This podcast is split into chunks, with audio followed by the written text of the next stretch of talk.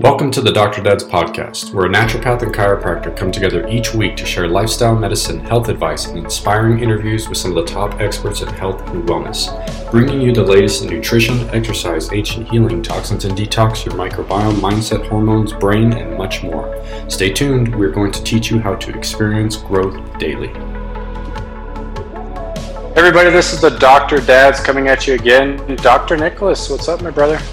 It's another day of paradise, buddy. I, I, tell you what, I mean, I learned so much from the last time we had uh, Dr. Perry on that I just cannot wait to dive into more of his information. The guy's full of life and laughter and love, and, and it's amazing what he's been sharing. And every person who comes in the clinic has to listen to that podcast. So uh, I'm excited for more today.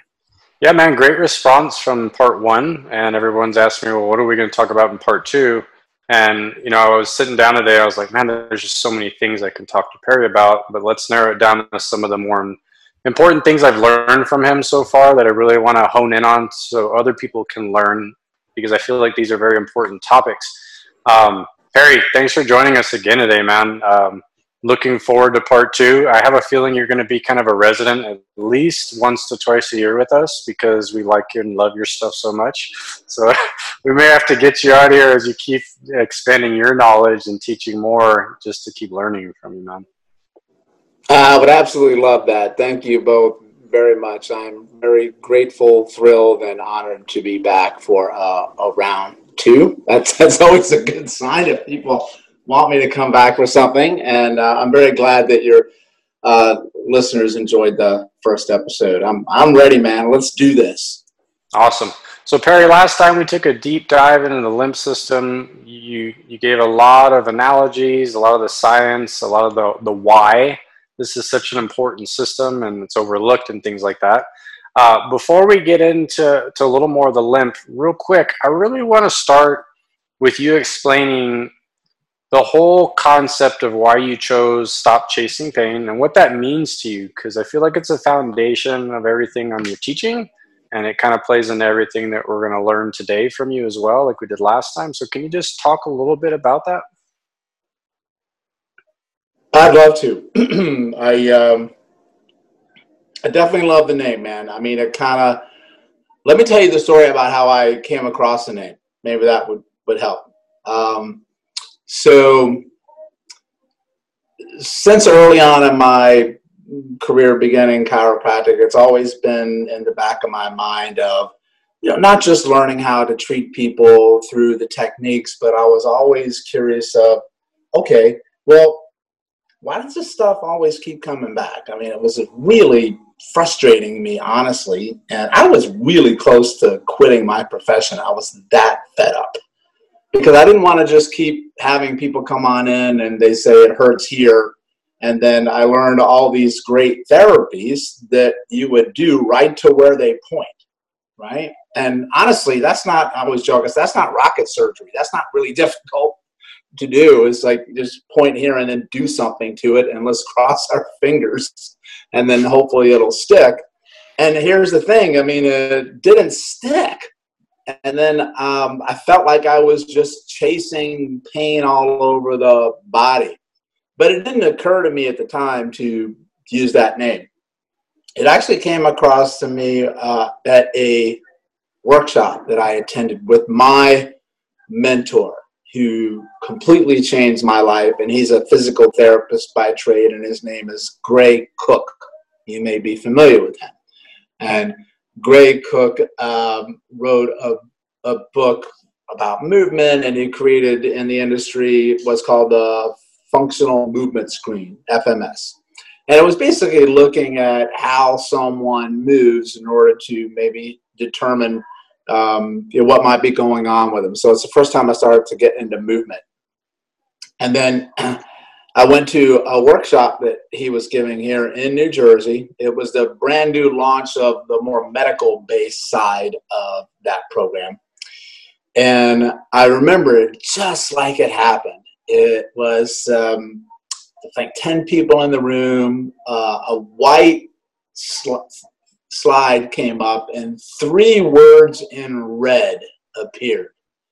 And it said, Stop chasing pain. And it just hit me like a truck.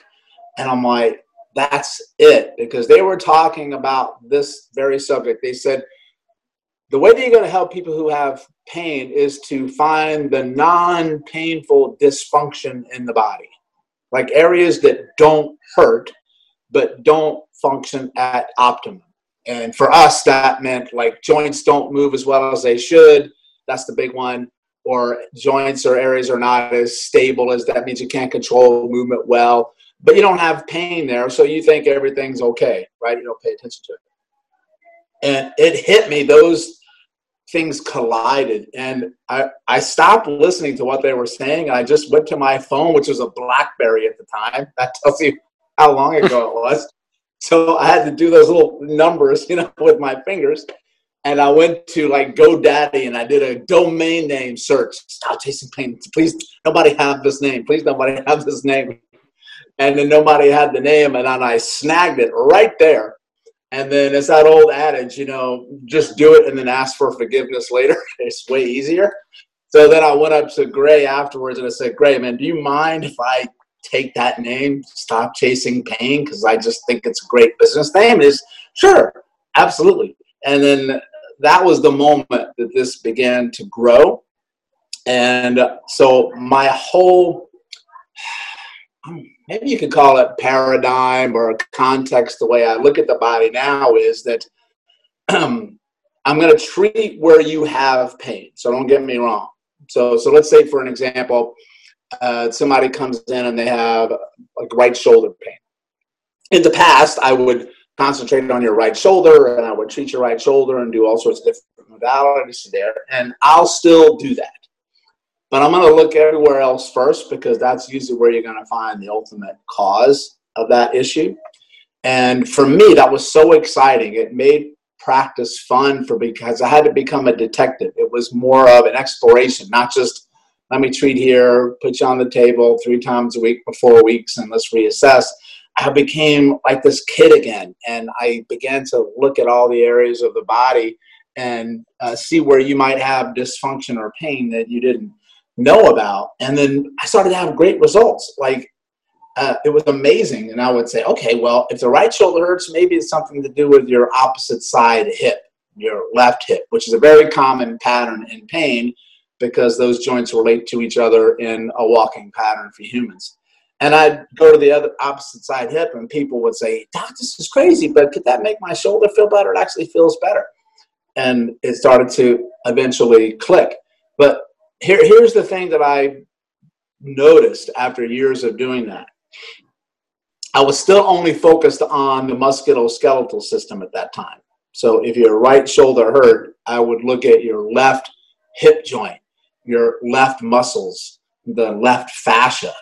I didn't pay attention to, well, what about all those other organs and things that sit in between your right shoulder and your left hip?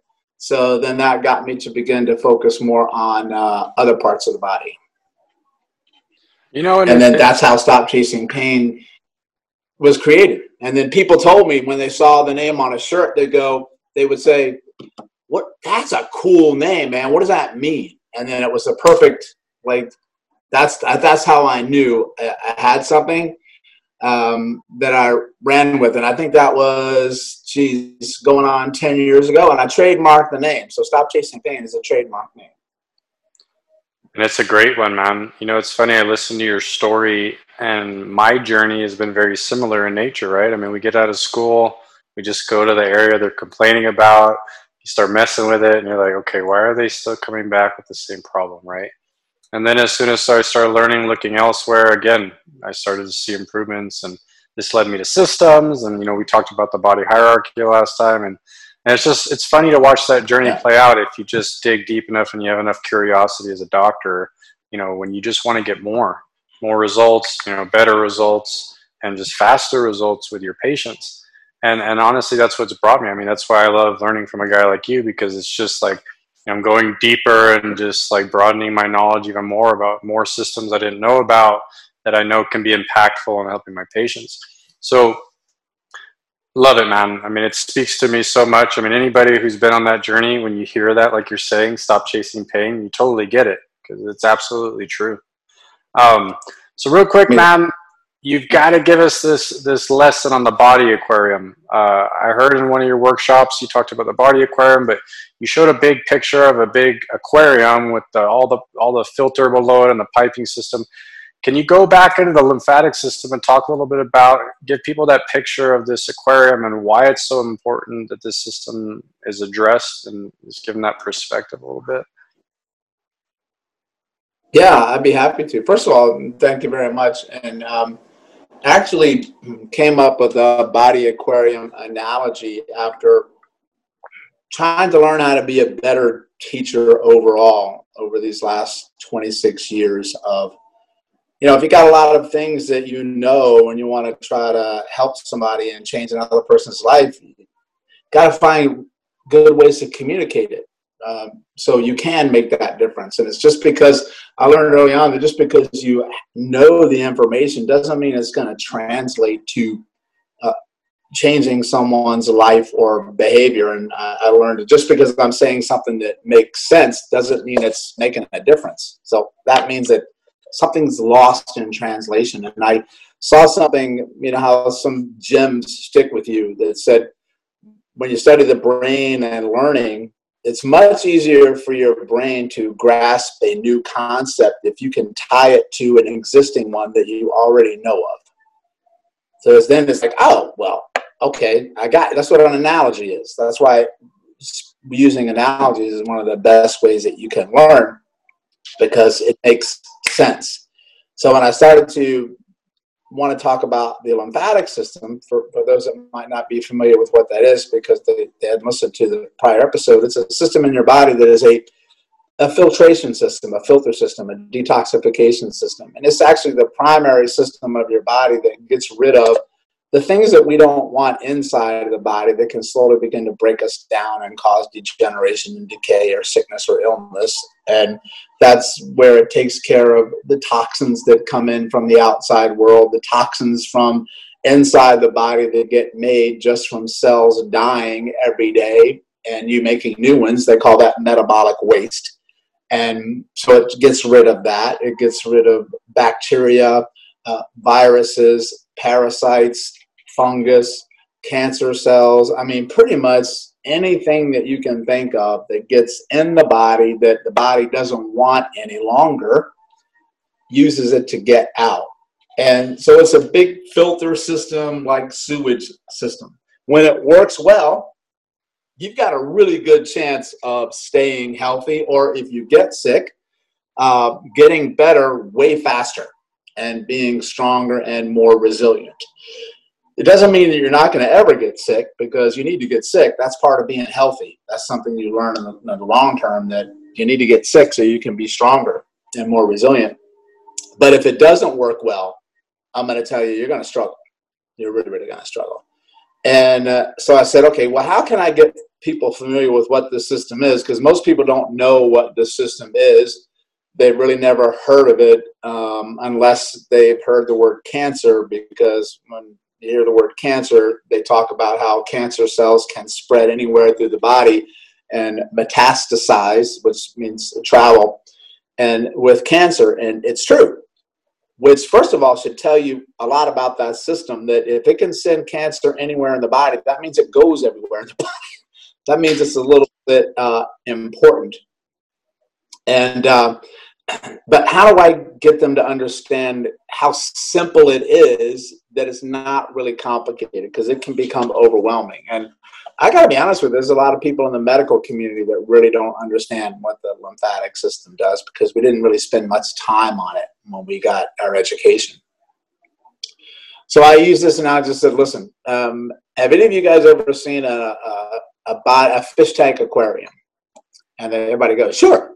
And most people have owned a fish at some point in time, but you know that with the aquarium, you've got liquid inside, and that's pretty much the liquid of your body inside your body, and you are mostly water.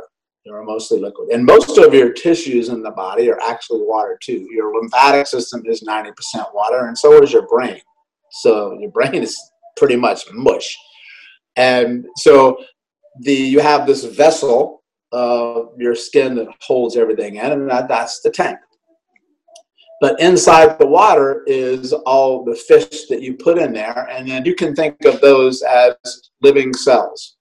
That's the way your body is. It has living cells, trillions of them, so there's a lot of fish in there. And they live in that fluid filled environment.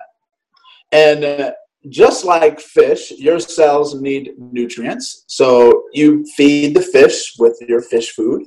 You feed your cells when you stick food in your mouth. Those fish take in that food, and then after they use the food, they poop and pee in the water, right? They excrete toxins and, metal and waste inside the same water. Your cells do the same thing, trillions of them. They take the nutrients in, they take the oxygen in, and then they use it, and then they excrete the waste in the same water. But we know that to have a fish tank that remains beautiful, you have to have a filtration system most of the time you'll see this little filter in the corner and there's bubbles coming out of it, right? There's bubbles and it keeps movement in the water. And then underneath the fish tank, hidden from view that you don't see, is all this massive piping filter system. Like, depending on the size of the tank, it's massive. And all that water has to get filtered through, and then it comes back out inside the tank and then you have to maintain that aquarium and check the pH levels, right? And you get you check to make sure that all these numbers are in the right ratio of your pH. Well, the same thing happens to your body. You have to have a, a pH level, acid level in your body, just like a fish tank or a pool. That if it stays in a certain range, then that optimizes life. That optimizes oxygen in the system and it takes and makes sure that you don't get an overabundance of bacteria or fungus or toxins and things like that. The lymphatic system is that filter system for your body aquarium. And then I ask people this what would happen to that tank if the filter system went started to not work it was malfunctioning you wouldn't notice a difference right away, right? And everything would look great, like nothing's wrong. But slowly over time, maybe a few days or a few, probably a few days, but definitely within weeks, you'd start to see the water become very murky. It gets like green and it's no longer moving, so it becomes stagnant. And stagnant water that doesn't move, we know what that looks like in nature. Yucky things grow there bacteria, viruses, fungus, and they say don't ever drink from one of those streams because you're going to get sick. Of course you are. Why are you going to get sick? Because you got bad stuff living in there. And the same thing happens to your body. You don't notice something right away, but it creeps up over time, right? And then we start to get stuff that the tank would get. And then eventually, when you look at the fish, the fish uh, get all these scales on them. They start to get growths on them. And then eventually, what's going to happen to the fish? They're going to die. They're going to go belly up, right? Well, the same thing happens to your body is that you actually will start to have cells that no longer can keep themselves regenerating and alive, and you're going to struggle to make new ones. Because think about that fish tank. If I took all those dead fish out and I'm like, I'm just going to put brand new fish in there, but I didn't fix the filter system, what's going to happen to those fish? They're just gonna they're gonna get the same damn thing. They're gonna struggle too. Well, that's what happens with the human body is we do everything to what's inside of the tank, but we don't fix the tank. We don't fix the environment. And I came across a quote once that said, "You cannot get well in the same environment you became ill within." You cannot get well in the same environment you became ill within. I said, "That's super powerful, man." So then I thought to myself, "What kind of environment are my cells living in?" If if I if there was an environment around my cells that gave me chronic disease, well, I better change that environment quick, fast, and in a hurry. And you can only do that, in my opinion, when your lymphatic system is functioning well. And what we do in medicine is, is that we do this approach. And we say, okay, well, we've got a problem with the tank. That's the surface stuff So what we'll do is we'll empty out the water, we'll take out the rocks, the castles, we'll clean off the grime and all that stuff that's slippery slime stuff. That's called biofilm. Well, that grows inside of your body too, and that's where parasites and toxins live. And then you'll clean the glass. I'll rinse everything off. I'll put it in there. I'll put brand new water in there. I'll check that pH level and stuff like that. Put new fish in there, but I won't touch the damn tank. I won't touch the filter. Well, guess what comes back? The same problem. Like, I'm going to give an example the same shoulder pain, the same back pain, the same hip pain, right? So I'm like, why are you blaming the damn fish? It's not the fish's fault, right? You, you got to change where the fish is living. It's that same kind of analogy that I read once about a flower. If your flower is dying, don't blame the flower. So you got to check what the environment's like that the flowers live in. It's not the flower's fault. Um, so it's the same thing with the fish. And then what I did is I said, if you can keep your tank clean, then your cells can function, have the ability to function at their optimum. And then I put a contrast picture up. Here's a really beautiful crystal. I mean, the water looks pristine. The fish are thriving in there on top. And then below, I put a tank that was disgusting. It was green and algae and fungus. And I always, I have, I usually show people this is a picture. Say, which one of these would you rather be living in? And then any sane person will pick the one on top. And then I'm like, well, imagine if you were like the bottom. You're really going to struggle. And then everybody says the same thing. That makes total sense, Doc. And I'm like, I know, doesn't it? And you first have to fix that system that keeps that tank looking well. But because it's hidden, because it's out of view, but doing all the heavy lifting, nobody looks at it. Nobody gives it the respect that it deserves. But that's the most important part of the entire system is the filtration system. So body aquarium lymphatic mojo, body aquarium is that. Lymphatic stands for the lymphatic system. Mojo I used because mojo, I chose that word specifically because it means magic. And it, to me, it's the magic of the amazing changes that you're going to see when you start to implement very simple changes with the lymphatic system that'll blow your mind.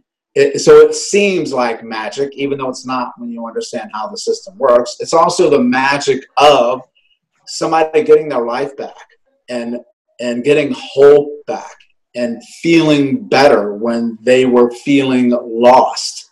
And then when I looked up Mojo even further, it was perfect because Mojo also means voodoo, which means sometimes I got no freaking idea of why it works so well. I'm just going, it's going to, like voodoo, it's going to do stuff and I'm just going to go by, I think this is why it's working based on the science that we know that we know. But it always falls back to the quote that I use all the time is that the human body is under no obligation to make sense to you. Like it doesn't care if you understand why it got better or why it didn't get better, or if you agree with it, or if it makes sense or not. It's just going to keep doing its thing. Um, and maybe it says, hopefully, these humans will figure it out one day because it's really not that difficult. and so I know I've been going on for a long time because I get really excited about this stuff, but that's the premise of Body Aquarium. And I really believe because of using that name, it's made it much more accessible to people that probably would never have looked at this program before because if it came from another perspective, they would not see how it could be relevant to them or it would seem too uh, complicated. And a lot of people message me and say, Doc, I'm not a healthcare professional. I, I don't have a degree. Can I learn that program? And that actually breaks my heart because I say, yes, you can, because every single human being should learn this material. And trust me, you're smart enough to learn it. It's just big fancy words that they're throwing at you. that don't be intimidated by the words because once you understand the concept of something, the words have no meaning at all. Like the words don't mean anything. So I jokingly say when I teach to people that come on my webcast, because I have doctors and I have plumbers, I've got everybody in between. And then I say to them, okay, so if I hold this up and I say, okay, this is what you call a lymphangion. And a lymphangion is that thing that opens and closes in there. So I'm like, don't turn off your brain because I call it a lymphangion, right? So I'm just going to say, I want you to call this, it is now a paperclip. So this paperclip opens and closes to keep the lymph from going. So once you understand what it does, I don't care what the hell you call it. It doesn't matter what you call it. You just need to understand, oh, the paper clip does that. And then they get it, right? Does that make sense? That we need to make sure that people feel like they can do these things. And I purposely made that name and I made it super duper, like beyond easy, simple for anybody to, to start. okay, I'm going to breathe now. No, that was great, man. And honestly, Perry, you are empowering so many people because of the way you do simplify it. Like Nick was talking a little bit last time, is this ability for you to give these analogies, simplify the material so that people are empowered to actually take grip of their own health and start being able to address some things. Doc, doctor means teacher, right? It, it doesn't mean sitting on top of the mountain is the omnipotent one. It means teacher where you know you need to find ways to empower people to learn and not be afraid of what their body is trying to do them. I didn't mean to cut you off. Oh no, you're fine. the other thing I was going to say is I love how you you took it to talking about environment because that's the biggest piece of the message. You know, me and Nick always talk. Nick loves I love his.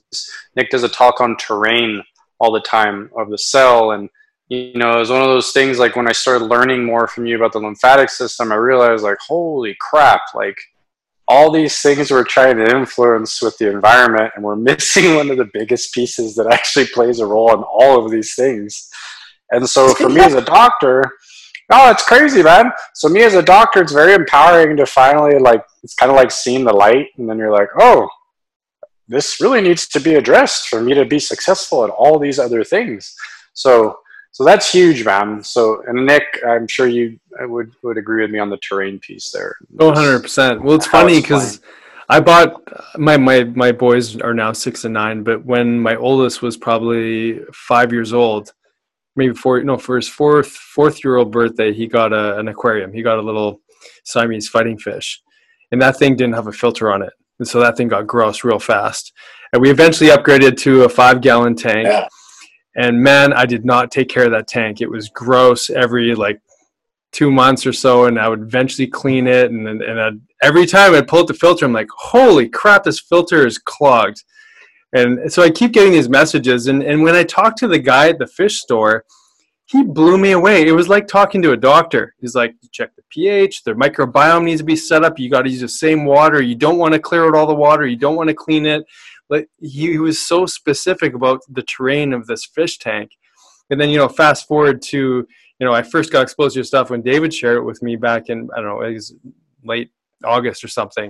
And i'm like oh my god there's the body aquarium like that's that's totally it. That, that was this teaching that this fish store guy was trying to teach me and here i am like receiving that information as a doctor and going man that totally makes sense for the body too. And and then here you are putting it all together. So it's just funny like the little messages i think that we get in our lives and and you get those little examples but the, the fact that this is available for people who aren't just doctors because every time I, I share some of your nuggets with the people that, that I'm, I'm sharing with I, i'm realizing like this is actually putting that doctor physician back into their hands. Like they get to be their own therapist and they get to take care of themselves. And I love that you make this accessible to not just doctors. I think that's a huge part of your gift because how many doctors get to be in a role that you're in, share these really intricate details in a simplified enough way that, you know, a house mom can do it and not to belittle the intelligence of house moms out there because we know they're superheroes but uh, just the fact that it can be more accessible is amazing and, and i think you've done something that's crossed a boundary that most doctors will never have access to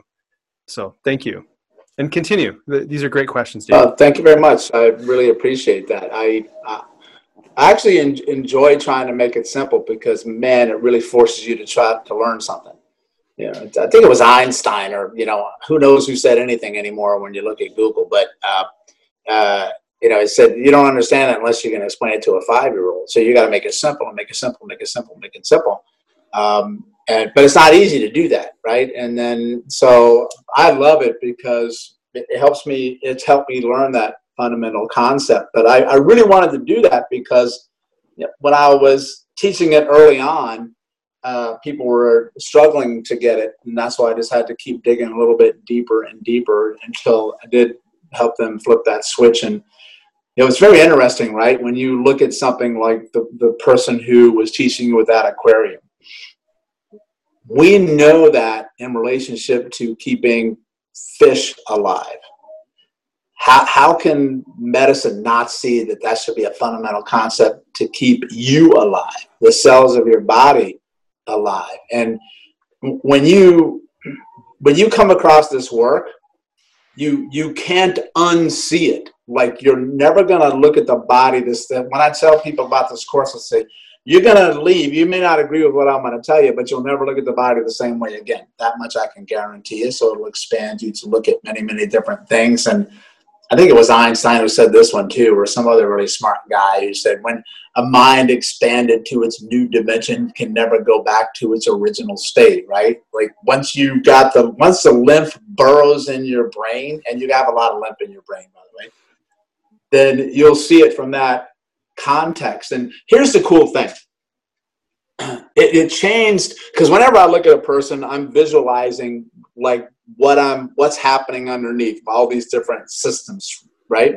So let's say um, before I came across lymph, that I'm um, I'm digging in your right shoulder because your shoulder hurts, and you have a lot of what they call lymph node clusters. They're clusters of nodes that gather together and kill a lot of things that travel from one node to the next node to the next node, and before when I was digging in there, I would be like, okay, I'm getting into your pec minor muscle.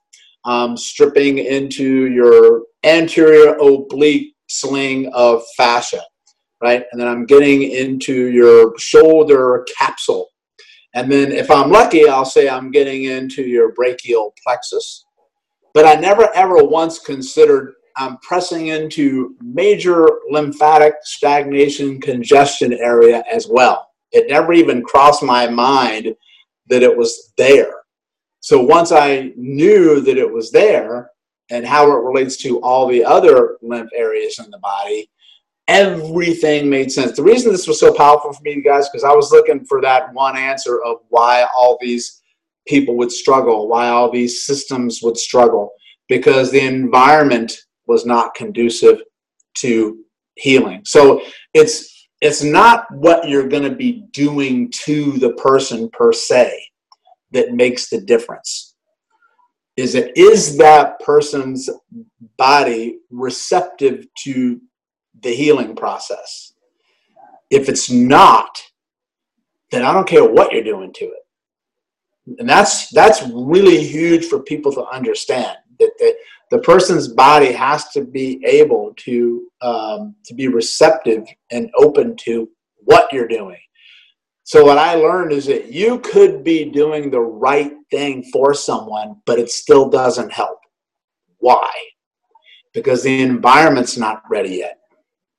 Once you get the environment ready, just that little flip, like shifting it from here to there, that one small thing, um, made the difference in all of my work. It was it was a profound moment in my uh, life as a, a person trying to help people, but also for myself, because everything finally made sense of what I was looking for for 26 years in this business of healthcare.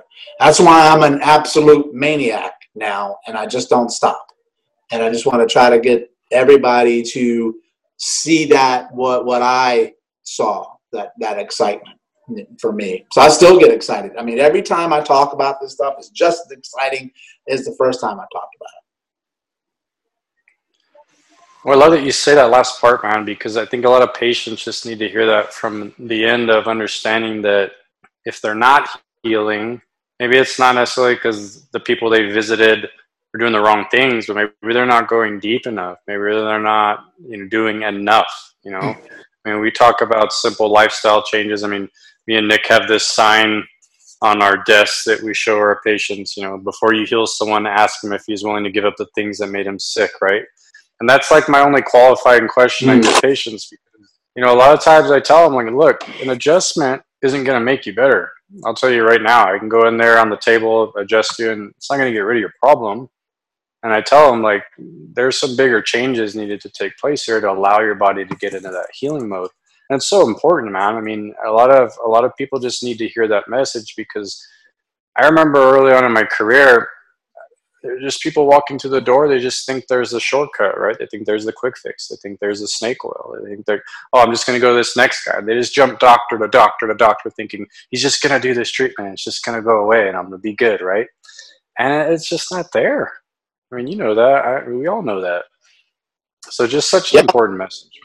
If you go back and you you were talking before about how, you know, you got your your little son's fishbowl didn't have a filter, but then you actually got a filter, right? But you realize that even though I have a filter, I still have to do some sort of work with the filter.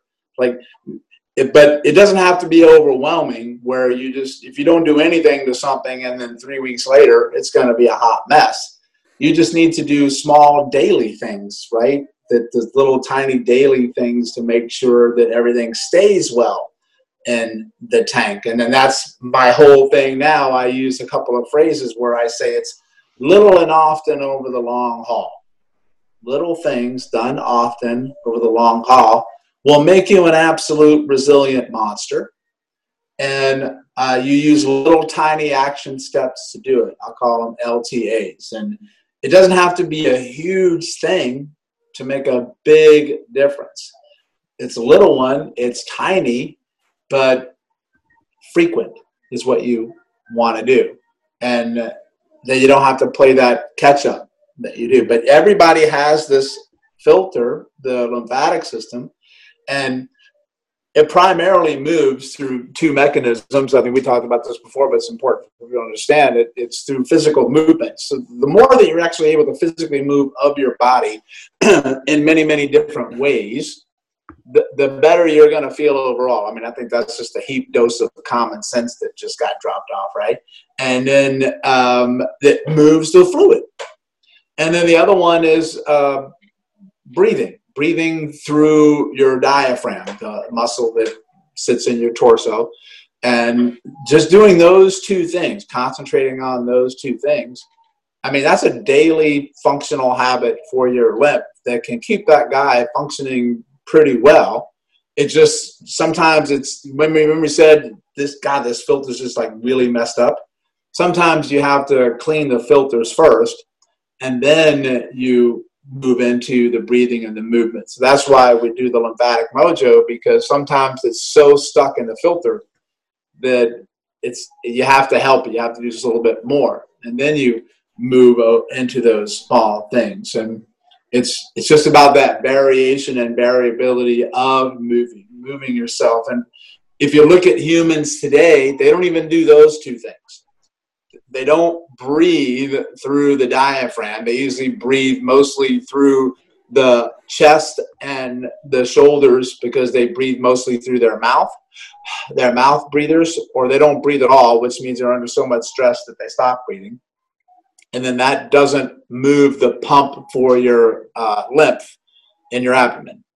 So one of the easiest things you can do is just breathe more through your nose, and you're automatically going to move more fluid in your body just that one small little hack. Breathe through your nose, not your mouth. And the other one is people don't move; they sit all the time. They're stagnant creatures, and humans were designed to move and to move a lot, and then we don't do that. And I also have people that move, but they keep moving the same way all the time. It's a very repetitive motion, either through their workouts or through work.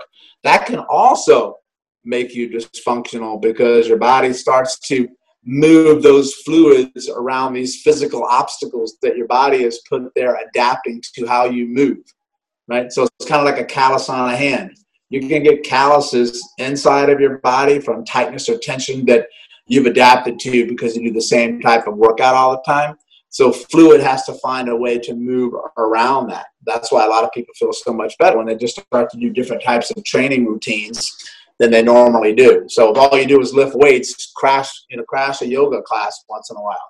If all you do is yoga, you know, pick a heavy weight up off the floor and carry it for a little while. That'll change your life big time.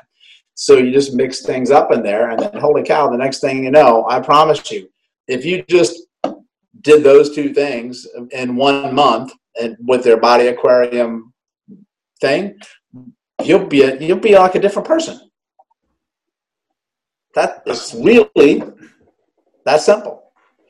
Well, I'm laughing because we all know those are two things a lot of people aren't doing enough of, right? They're not moving enough, and they don't. A lot of people don't even know how to breathe right. You know, which, brother, yeah. that, that's a good segue.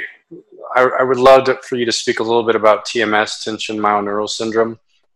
Uh, oh, sure. I know there's a lot there, but you know, you're talking about breathing and oxygen and things like that. And can you go a little bit into how our body, from a survival limbic place, you know, can go into this contraction mode versus expansion, and how that's affecting affecting really fluids? Yeah, absolutely. Well, uh, TMS, uh, tension um, myoneural syndrome. It's got a couple of different terms on it, but um, I'll explain what that term means and then who the guy who pioneered it, who the guy was an absolute game changer who was so ahead of his time, it's not even funny. Um, and tension kind of speaks for itself, right? Tension. And how do you get tension in the body? Well, stress is a big one, right? Chronic stress, incessant stress, trauma also puts you in a state of tension because trauma, is a type of stress. And when you start to look at trauma and how it manifests in the body, you'll learn that trauma is held in the body as tension. Right? It's a it's a protective response. It's a type of freezing response. Tension. Myo means muscle. Myo.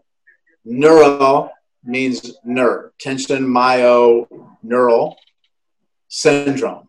Right syndrome means it's kind of blanket, can hit you anywhere and everywhere.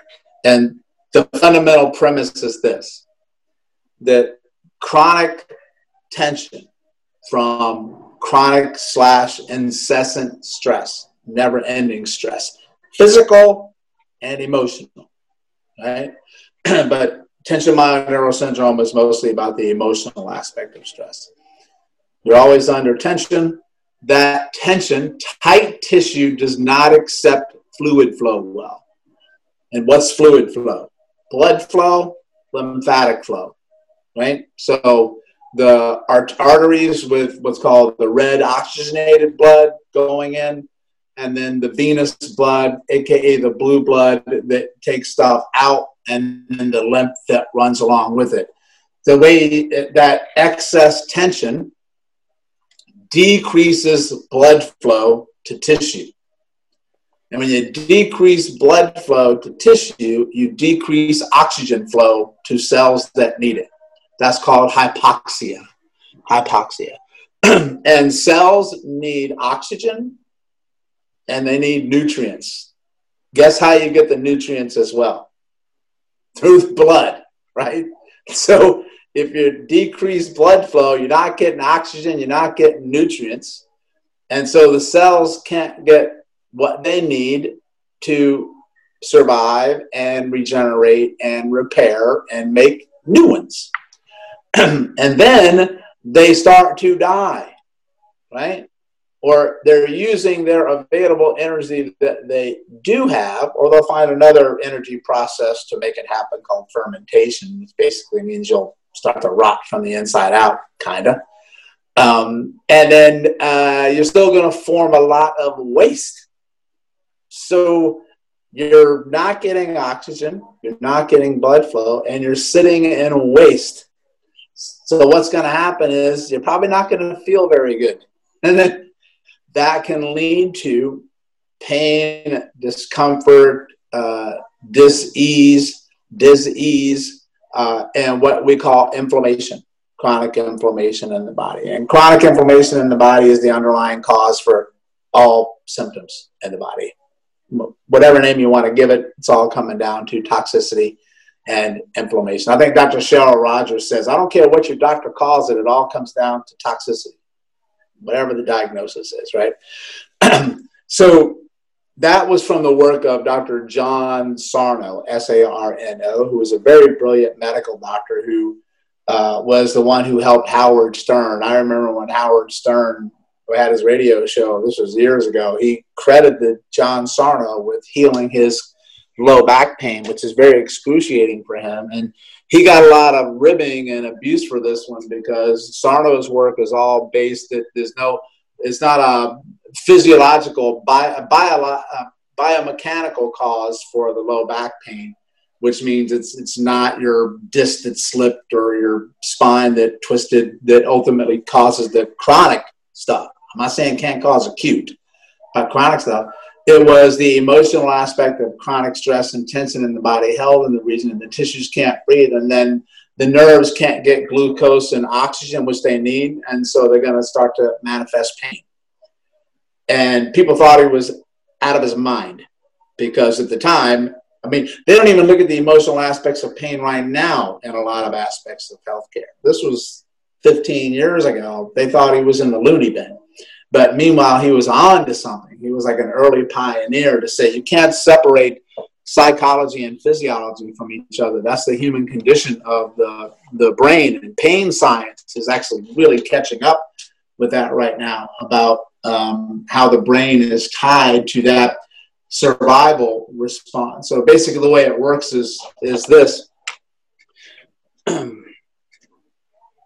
so we we know that the brain's primary objective is it doesn't want to be dead. That's pretty high up on the list, right? Like whatever we do today, guys, let's not die. How about that, right? And then it uses any strategy that it can think of to make it happen. Is whatever it needs to do in the moment.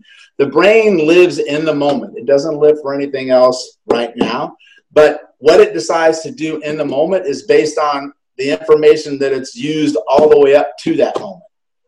So your past stories, your past perceptions of things that have happened to you uh, make a difference on what it decides to do or whether it gets information or doesn't get information, right? It can get information that's reliable or unreliable. And then it has to make a decision on that. And so it's a survival response. So here's here's how I look at it. So let's think. I use this term all the time. Let's think like your brain, right? So if I know that my brain doesn't want to be dead, and it doesn't like pain either, and it doesn't like hard work, it, it likes to conserve energy, and it will cheat any chance it gets to make something easier for you, right? And it here's a really big one it always looks at the negative of everything first. It's designed to look at the worst case scenario, negative scenario first, because that's a survival instinct. So we're programmed to be pessimistic, not optimistic. And you better hope you get that right, because if you get it wrong once in nature, you're dead, right? So it uses like this, let's think now of cells can't get oxygen, cells can't get blood flow, and they can't get nutrients. I don't know about you, but that's pretty high up on a list of survival right there. Think about all these trillions of cells, right? Or let's even say a couple of million that are not getting what they need. That's a life threat survival mechanism. And when you're under threat like that, your first response is to actually cause more tension. So it feeds itself like this way, and you stay in tension, you stay in tension, and it feeds uh, not moving, immobility. And then it's a vicious cycle that begins to happen. That's why I'm going to be honest with you. The biggest transformation in the work that I do has been one to deal with the emotional aspects of someone's pain that they've been dealing with in their life. But also making sure that I can do whatever I need to do to restore that fluid flow to those tissues of the body that have that problem of decreased oxygen and nutrients and waste. And it, once again, it comes right back to what I've already been saying about the lymphatic system, because the lymphatic system hooks directly into your cardiovascular system. So the two work together. So if I can begin to increase that fluid flow dynamics and then begin to deal with some of that emotional aspects of um, the pain, then somebody can they can start to turn that corner. And here's the cool thing. Most of this is based on my experience of working with people, my personal experience, and also studying trauma, how the body reacts to trauma over many years. Uh, I've noticed most of the stored tension, most of the stored emotions are locked in the front of the body. They're locked in the space between your throat and the navel in that region. The, this central spot here. This is the spot from the throat down you can even go down to the pubic bone, all the way down towards the bottom, because a lot of people have had uh, sexual trauma, emotional uh, sexual abuse, and then you'll store a lot of tension there from the, the abuse. but you'll store it up top in the throat too uh, from that, and uh, so you, you'll you'll hold massive tension in the front. But here's the interesting part most people don't feel any pain in the throat to the pubic bone. They feel it everywhere else the neck, the shoulder, the elbow, wrist, the back, the low back, the hips, the knee, the ankle, hamstrings, quad, you name it. It's the periphery that kicks into play. Um, they, here's, they don't feel it until you have people like us that start to look there for it. And I use this phrase all the time is that part of part of my work is and with my examination is this. I'm trying to find the pain that you don't know about that's causing the pain that won't leave you alone. So what I mean by that is this. Let's take low back, for example low back is on low back issues are on the rise are not going down and then most people will attack the back. And i would too if you just came in to see me right off the street i'd look at your back and i'm going to treat your back because it hurts. But i'm also in my world i'm going to flip you over and i'm going to look in the front. And then most people might not look in the front because it doesn't hurt in the front right? Or I don't expect an everyday person to look in the front because they won't put the puzzle pieces together. But I'll look in the front and then I'll start pressing in the front around the sternum and the ribs and the abdomen and the navel. And it's when you do it, you can see the response from people. They're shocked at how painful it actually is to the touch and they had no idea that it hurt.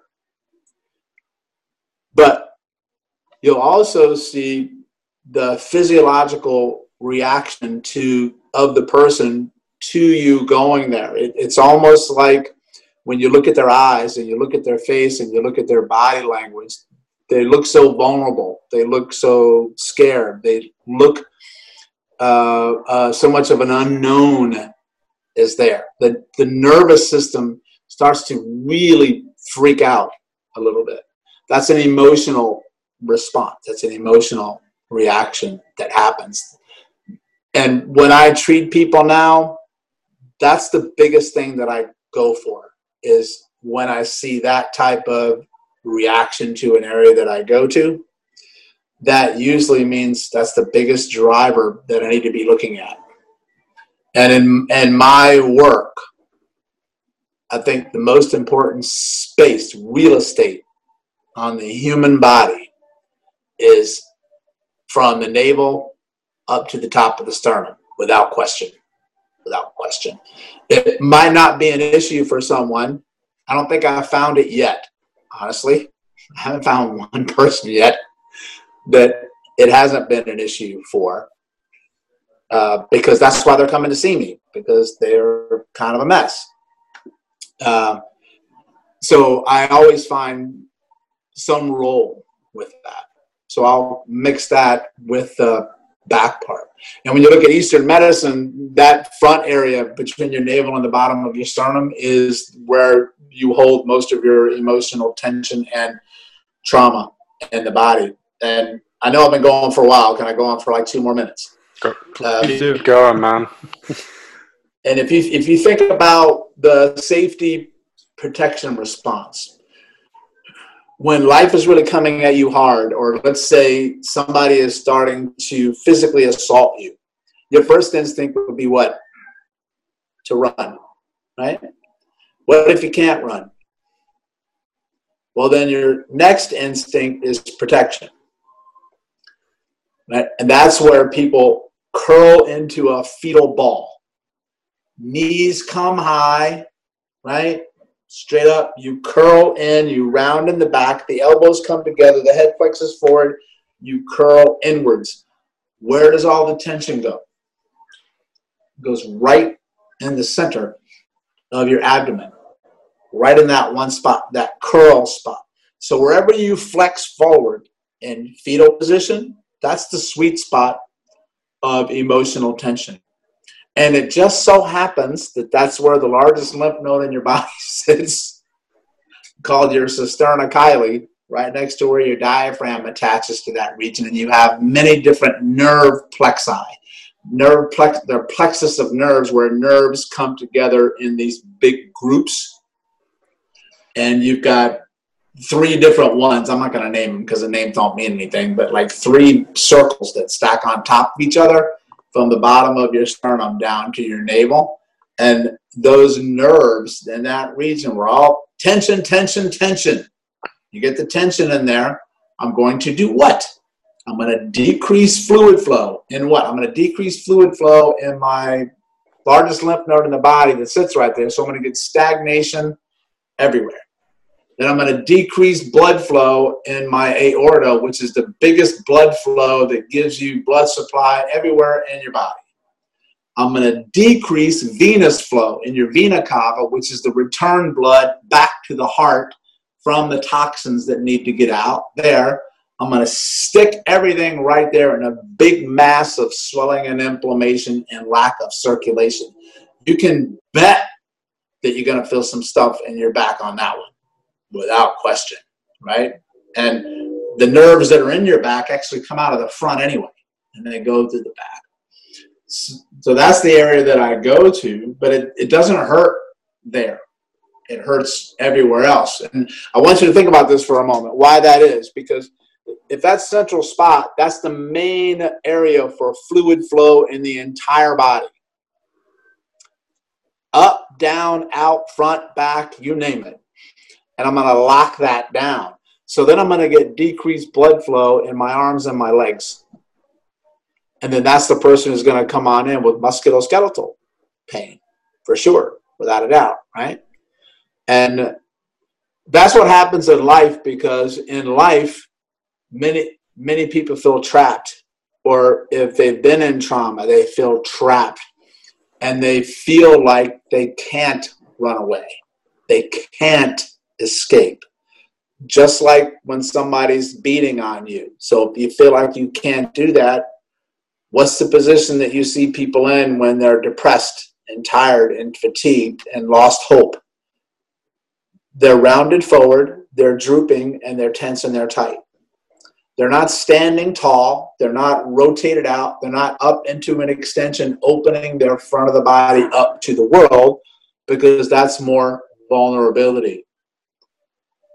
So I've looked at it this way in, in my mind that I always go back to like think like the brain and protection. I think that the body says to itself, listen, you're stronger than you think you are. And I know you can deal with pain. But pain in the front of body is some seriously painful stuff, man. If you have abdominal pain, you're gonna tap out quick, fast, in a hurry. Oh, if you've ever had it. Um, so body says, I'm gonna protect you from that, but I'm gonna send some to your low back. It's gonna suck, but we can deal with that part because I'm going to send you pain in the back because I know you can deal with that. But because we got to protect the front. That's how I look at it. So, on my world, back pain is a protective response for the front of the body. So, I'm going to treat the back, but I'm also going to treat the front. Always, always, always, always, always. Did I say always yet? So, it's, it's something But one of the things that I think has really helped me with um, working with people is I stopped thinking of anatomy and physiology and, and body parts and things that I would read somewhere. I mean, I, I learned those things, so I know what I'm, I'm talking about in relationship to what things are. But I started to just step back and then I think to myself, what's, what's the brain thinking here? Like, what's the brain thinking? What's the body thinking here? Why, why is it choosing to do this? And you real when you realize, I posted on my Instagram today. When you realize that it's always just trying to protect you, it's just trying to survive, and it's always trying to heal. Always, even though it doesn't appear that way. When you look at it like that, that changes the lens of how you treat. That changes the lens of what you look for. And that's why I really can't stand the language in Western medicine because it's very adversarial from attack, kill, destroy. Um, from there, I mean, that's just awful toxic language in relationship to Eastern medicine, which is all about balance and harmony, right? And energy. We're going out for the same thing, but man, the words I'm choosing are making a big difference on how I'm going to look at things, how I'm going to integrate things, and also uh, how my client is going to interpret things. So I know I rambled on for like a super long time, but when you say, when you look at my hierarchy of the chart, which I know you've got behind you on your wall, number one, I'm looking at it right now. Number one says brain is number one. There you go. Uh, TMS right next to it, tension myoneural syndrome, which is chronic physical and emotional stress. That's number one that we go after. And then all the way at the bottom of my chart is number nine. And number nine is local tissue. That's where you point and say, it hurts right here. In my world, that's the least important thing that I'm looking at. I'm going to look at it and I'm going to treat it there because you expect me to treat it. Because if I don't treat it, you're you're not going to get well because you don't think I'm addressing your area of complaint. So that's that's uh, very very important. So I'm going to start there, but I'm going to start at the top and I'm going to work these ends towards each other. And I'm going to keep it in context here as well. I'm talking more from a perspective of chronic pain. So that's the world that I deal with pain that just doesn't seem to get better or keeps coming back. I'm not talking about acute traumatic pain. When you have that, you know, if your arm's hanging off, you're not going to come see me for tension myoneural syndrome. You're going to go get your arm put back on, and then you'll come see me afterwards because that's a little bit of trauma. So, you know, you know where your role is played in the schema of things because we all have that role. But you'll notice that acute trauma usually ends up becoming what? Chronic pain. Chronic pain because once once that trauma gets sealed up and then they take you and make sure that your flat line is not flat anymore and that you're not dead, their job's done. You know, then that's when you go over into the next thing, and then that's where we take over. And then so there's always going to be there's always going to be some emotional connection to chronic pain. That's what makes us human beings. That's what makes us human beings, and it's usually deep inside the brain at the, the the bottom part that you talked about with that that limbic part, that brainstem part, not the part in front that is where we think logically.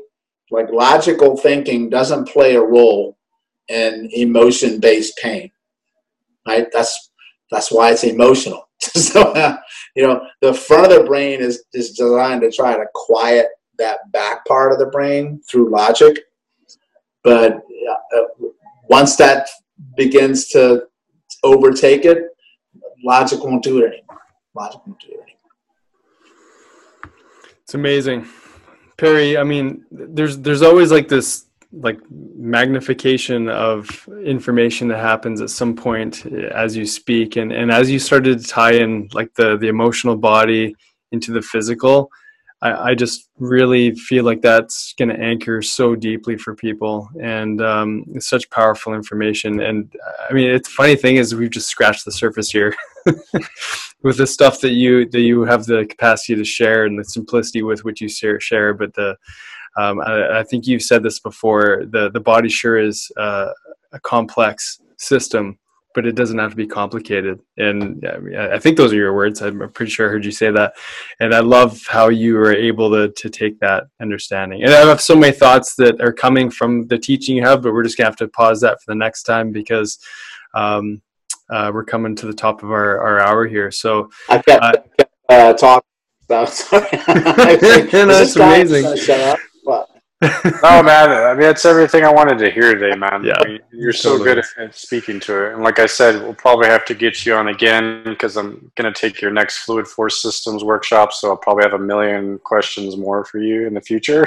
But uh, yeah, cool. Yeah, that one for sure. And we touched on some of those concepts. It's basically about the, uh, freeing up fluid in the body to be able to move. So it's just a lot about vascular flow and blood flow.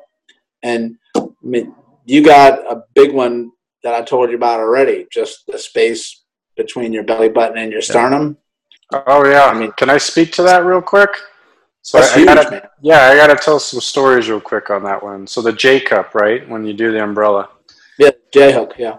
So I, I, took Perry's uh, the the Body Aquarium Lymph Mojo course. So at the back end of his workshop, he talks about some of the work we do with the lymphatics. But he did teach us a piece of this that affects pressure in the body.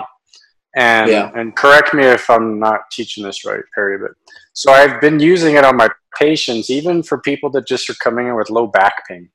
Mm. Like a lot of and I'll go in there and muscle test and check. And when it shows up, I go in there and I do the J cup and I release it. And it's incredible. The people get up off the table, man, and they're like, oh, my back pain's like gone. Yeah. And all I'm doing is changing pressure, like Perry's saying, like and, and fluid starting to move, right? And it's I mean it's just one one point that I'm addressing. And what you say? There's seven different points in the body, seven different parts of the body that that exchanges pressure. So it's such yeah. an important piece, man. But yeah, I'm really looking forward to that one, man. I'm I'm really excited for that. Um, Nick, do you have any other yeah, questions, that's man? Uh, that's, that's, I've got a thousand more questions. That. That's that's you got a thousand more questions, but uh, yeah, unfortunately, we just we have to uh, make that for another episode. Well, fortunately, too, for for us and for all those that are listening. And um, so, Perry, I mean, we want to make sure that uh, people can access all your information. I know we shared it before, but stopchasingpain.com, the brilliant name. Yeah. Um, you're all over social media sharing such amazing information. This isn't just for doctors; it's for everybody. Is there anything else you want to share um, about how people can access your information? Well, thank you very much, guys. I, I really appreciate it. And uh, yeah, I'll be happy to come back anytime. I'm sure I'll have something else to say. Um, yeah, easy. Go to the stopchasingpain.com. That's probably the easiest way to do it. Uh, I'm on Instagram the most, um, not really on Facebook so much. So uh, just for people that you know, if you do go to Facebook, there is a Stop Chasing Pain thing there, but that's not me. That page used to be mine, but it was unfortunately uh, hacked. Oh, uh, weeks ago. So that's not me when you see that. So um, I'm going to be starting another one soon um, for that one. But if you go to Instagram and you go to the stopchasingpain.com, you can reach out to me directly. And if you message there on Instagram, I'll get back to you because I'm the only one who does my Instagram as well. And uh, easiest way. And then uh, you'll you'll find a couple of rabbit holes that you can you can you can go down. I got different ways that people can learn from all different levels, from beginner to advanced. Yeah, it's awesome. I Thank highly so recommend the memberships on your website, man, because I'm a member on your website and the content is incredible. And you got so much content, man, but it's amazing stuff. So, Perry, thank you again, man. Very, very blessed to get to spend time with you like this. Uh, very, very grateful for you, man. Big time. But ditto, guys. Thank you so very much. It's been a pleasure. I had a ton of fun. Thanks for listening. If you enjoyed today's podcast, please be sure to subscribe to the Dr. Dads and share with your family and friends. You can also follow and interact with Dr. Nick and Dr. David on Facebook and Instagram for a daily dose of inspiration and the latest in health and wellness. Be well.